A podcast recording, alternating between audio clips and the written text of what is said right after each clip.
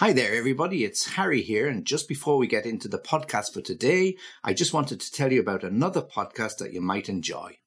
It's called English Learning for Curious Minds. It's hosted by a British native English teacher called Alistair, who says you learn weird and wonderful things about the world at the same time as improving your English. Well, if you haven't done so already, I'd suggest checking it out for yourself.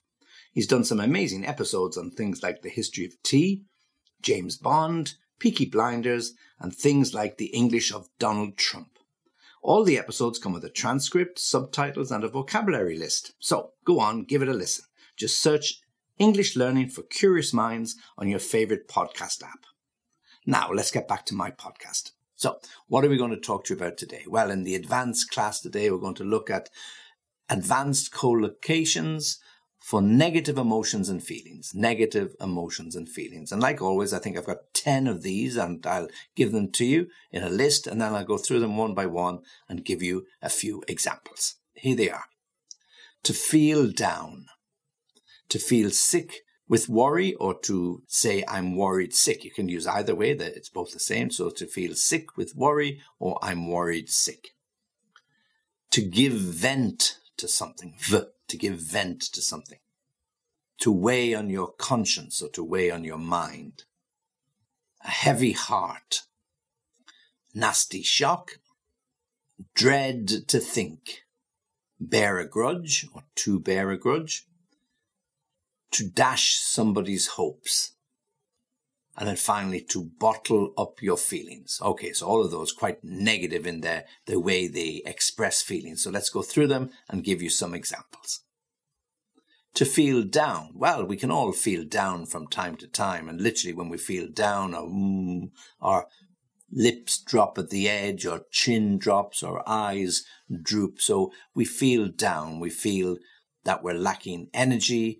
We feel depressed. We feel upset all of those negative emotions. Yeah? What are you feeling down about? Might be a way somebody might ask you. Ah, just feeling a little down today. I don't feel myself. I don't know what it is. Maybe it's the weather or maybe it's just the, the time of the year, whatever it might be. I just feel a little down. I think I'll go home, put my feet up and have a glass of wine. Yeah. So to feel down. To feel sick with worry or to be worried sick. Well, usually when somebody is worried sick, they've got a lot of uh, stress a lot of problems on the mind because perhaps a family member is sick, so they are worried sick is what's what's going to happen. They've gone into hospital for a couple of weeks and they're not sure what the results of the tests are going to be. Or, oh, my daughter, she's worried sick about the exams that just around the corner. They're going to happen in a few weeks. And if she doesn't get the points she wants, God, I don't know what we're going to do. So she's worried sick and I'm sick with worry. So we're all under a little bit of strain and all feeling the stress oh, I'm worried sick about the dog, you know. He's never, ever sick. And I had to take him to the vet and the vet said he wasn't sure what it was and we'll check it out in a, in a week or two, but he's no better. He's just lying around the house. I hope, I hope it's not bad news. Okay. So to be worried sick or sick with worry, something on your mind to give vent to something. Well, usually when we give vent to something, it's to give vent to our anger, or to give vent to some frustration or something that irritates us. To so to give vent to our anger irritation or frustration would be good examples. When we give vent to something means we let let it out okay? So perhaps you go and you kick a bottle on the street or you go out and you kick the lawnmower or you kick your bicycle to to vent your anger or vent your frustration you might be cycling along, enjoying the warm summer sun, and you get a puncture in your bicycle and you hear that terrible sound as the air goes out of your tire and you realize that you don't have a pump with you, you don't have a puncture repair kit, you've nothing. So you pick the bike up and you throw it on the ground to vent your anger. And then just by chance, somebody happens to come along who's got a spare tire or spare inner tube, and voila, they fix your bicycle for you. Okay, so to vent your anger, to vent your frustration.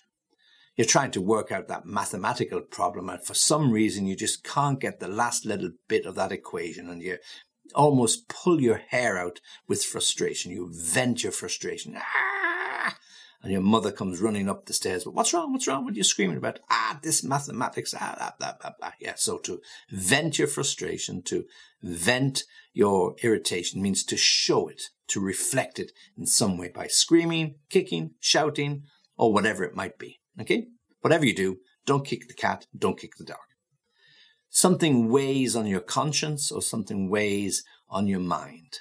So you might go to the doctor if it's really bad and the doctor says, what's up with you today? Well, I'm not feeling good. I've had bad news at work.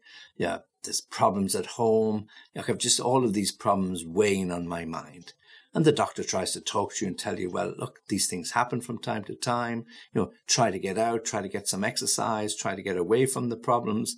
And if it doesn't work, well, look, come back to me. We can all, always prescribe something, but I don't want to prescribe something unless it's really, really necessary. So try something a little bit more natural. So when you've got uh, something weighing on your mind or something weighing on your conscience, you feel guilty yeah? Maybe you feel guilty about something you should have done. Perhaps you didn't do the report as well as you could have done for the boss.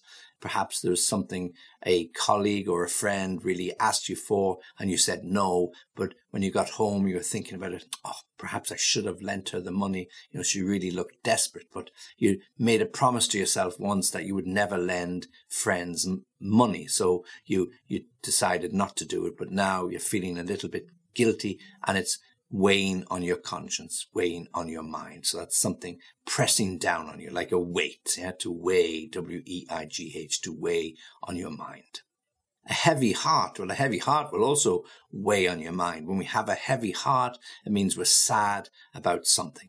We often use the expression to do something with a heavy heart means you do it, but your heart's not in it. You don't really want to do it. Okay. So perhaps you have told your kids that we're not going to have a holiday this year because really we can't afford it. And they're really upset because they were looking forward to the boat trip. They were looking forward to the drive. They were looking forward to doing the camping trip. But for some reason, we don't have the money and you can't go. So it's with a heavy heart that you call the kids together and say, guys, look, I have to tell you that we have to cancel the holiday this year. We just can't go. And of course, there's wailing and gnashing of teeth and screaming that, oh, you've ruined the summer, blah. Yeah, everybody's a little bit upset. So you do it with a heavy heart. You do it without wanting to do it. It's just one of those things.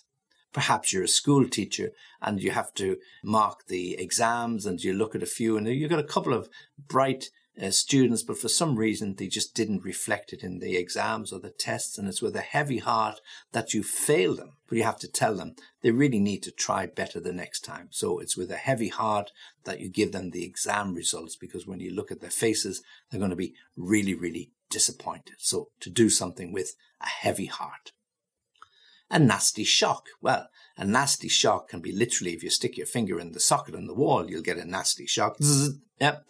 Okay. But a nasty shock is something that's bad news. Oh, I got a nasty shock when I opened the bill. The electricity has gone up by 60%. 60%. Can you believe it? Wow. I don't know what I'm going to tell Bill when he comes home. Yeah. So it's a real, real shock, a nasty shock. We got a nasty shock when I opened the letter and found out that I'd been caught speeding a few weeks ago. Afterwards, that Sunday morning, I was nice and relaxed, just driving along on the motorway, you know, the music on, no traffic in front of me. I didn't even see the speed camera, and I don't even think I saw the, the police car. And of course, I opened the letter this morning. Yeah, got a fine of 70 euro. Could you believe it? 70 euro. That's another nasty shock. Or when you get the vet's bill, you've taken the dog to the vet for the second or third time in the last couple of months. And when the bill comes in, you go, oh my God, these vets, they can really, really charge a lot of money. So another nasty shock. Okay, so nasty shock, bad news, something you weren't expecting, something you didn't want to happen. And yeah, when you open that envelope or you open that email, there it is staring you in the face, a very expensive invoice dread to think about something. Yeah. Now, and we use this expression quite a lot. Oh, I dread to think what the world's going to be like next year when we have all these food shortages. What are the, what's going to be the prices of everything? Will we be able to get flour? Will we be able to get ordinary things like pasta, even toilet rolls. Okay. Remember during the pandemic, yeah, you couldn't get toilet rolls in the first couple of weeks for love no money. Yeah. So I dread to think, meaning I don't want to think about it. I dread to think what life would be like without mobile phones. How would we contact everybody? How would we send messages? We'd have to go back to the old way of ringing up on those landlines or, or even walking around. Oh my God, think of that. We'd have to get on a bus and go and see somebody. So I dread to think what life would be like without technology. I dread to think what life would be like or what my life would be like without a mobile phone. Okay. And me as a teacher, I would dread to think what life would be like without online lessons. I'd have to get in my car. I'd have to waste hour after hour going to and back from classes. So to dread to think, or I dread to think what might happen, a negative view, a negative feeling. To bear a grudge. Well, we all have borne a grudge from time to time. So if you bear a grudge, it's a bad feeling or an ill feeling you hold against somebody because of something they said or something they did or something they didn't do a long time ago. It could be days, weeks, months, years. Somebody or some people bear grudges for a long, long time. There can be family grudges, of course. There's families always have rows and some brother bears a grudge against another one and it passes on through the generations.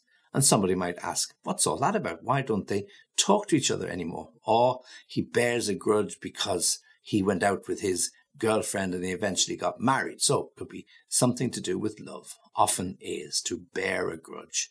Often the reason has been long forgotten about, but the grudge is still there. And if you ask the people to explain what, what is all this about, nobody could explain it to you. So to bear a grudge is when you hold something against somebody, something they did do, something they did say, or something they didn't do, and to bear a grudge for a long, long time. Businesses in competition with each other. The, the managing partners or the CEOs might bear a grudge against the other because they've got a better position in the marketplace. It could be for many, many simple reasons to bear a grudge. To dash somebody's hopes dash is a wonderful word to you can dash means to rush somewhere or dash means to break something to dash the glass against the wall to the ship dashed against the rocks and broke into many many pieces. So when we dash someone's hopes we break them we smash them yeah we destroy them so if you get bad results in your exams, it dashes your hopes of getting into that university that you wanted to go to, and you'll have to settle for the other university. Your team lost in the semi finals of the cup, so dashed your hopes of being able to go and watch them in the big stadium. Or it they dashed the hopes of bringing glory to the team for yet another season. Okay, so to dash your hopes. When you were walking down the street, you you saw the boy who you fancied walking out with another girl, and that dashed your hopes about ever getting together with him. Okay, so when you dash someone's hopes, it means they are over, they have ended, and they'll have to start again to dash your hopes. To bottle up your feelings. When we bottle something up, when we put it in a bottle and we stick a cork in the top of the bottle, so you literally bottle it up. When we bottle up our feelings, it means we don't let them out or we try not to let them out. And like every bottle with a cork in it, eventually it will pop. Yeah. Okay. So you have to be really, really careful and you have to be very careful. You don't shake it because it will explode. But if you bottle up your feelings, you don't let people know how you feel and you sit there, steam coming out your ears, mm, when you really should be telling somebody exactly how you feel. So we often hear the expression, don't bottle it up. Don't bottle up your feelings. You'll feel worse. It'll make you feel sick. So let it out. Go outside and scream. Go out and have a run or a cycle. Do something that will let those feelings out. Don't bottle it up. Don't lock it inside you. Don't keep it with a cork on it because, yeah, it might explode. And hopefully not in your face. Okay, so those are the 10 particular collocations all about uh, emotions and feelings, all with a negative twist. So let me go down through them one more time. To feel down, to feel sick with worry or to be worried sick, to give vent to something, to give vent to some feelings of anger or frustration, to weigh on your conscience or to weigh on your mind, to feel guilty. A heavy heart, to do something with a heavy heart when you don't really want to do it, but you have to do it. To get a nasty shock when you open that envelope and the bill falls out for an extraordinary amount of money. You dread to think about something. I dread to think what would happen if to bear a grudge, to hold a grudge against somebody for a long period of time, to bear a grudge. To dash somebody's hopes so that they can't do what they wanted to do, what they hoped to do, to go to that university because they didn't get the right exam results. And then to bottle up your feelings is the last one where we lock everything in tightly. We don't let it out. And sometime, someplace, it's going to explode. It's going to cause a problem. Okay. So to bottle up your feelings. Okay, so 10 particular collocations, negative emotions and feelings. They're at a really advanced level. So as always, try to use them, try to practice them. You won't remember them all, but try to practice one or two. Okay, I promised to give you my address. So if you want to contact me, you can do so on www.englishlessonviaskype.com. If you or a family member or somebody you know would like to have one-to-one lessons, I've got lots of teachers waiting and standing by, ready to help you for uh, preparation for those important job interviews or something else where you just want to improve your business English or your conversational English. Okay, as always, I appreciate you watching, listening. Remember to subscribe to the channel, and as always, join me again soon.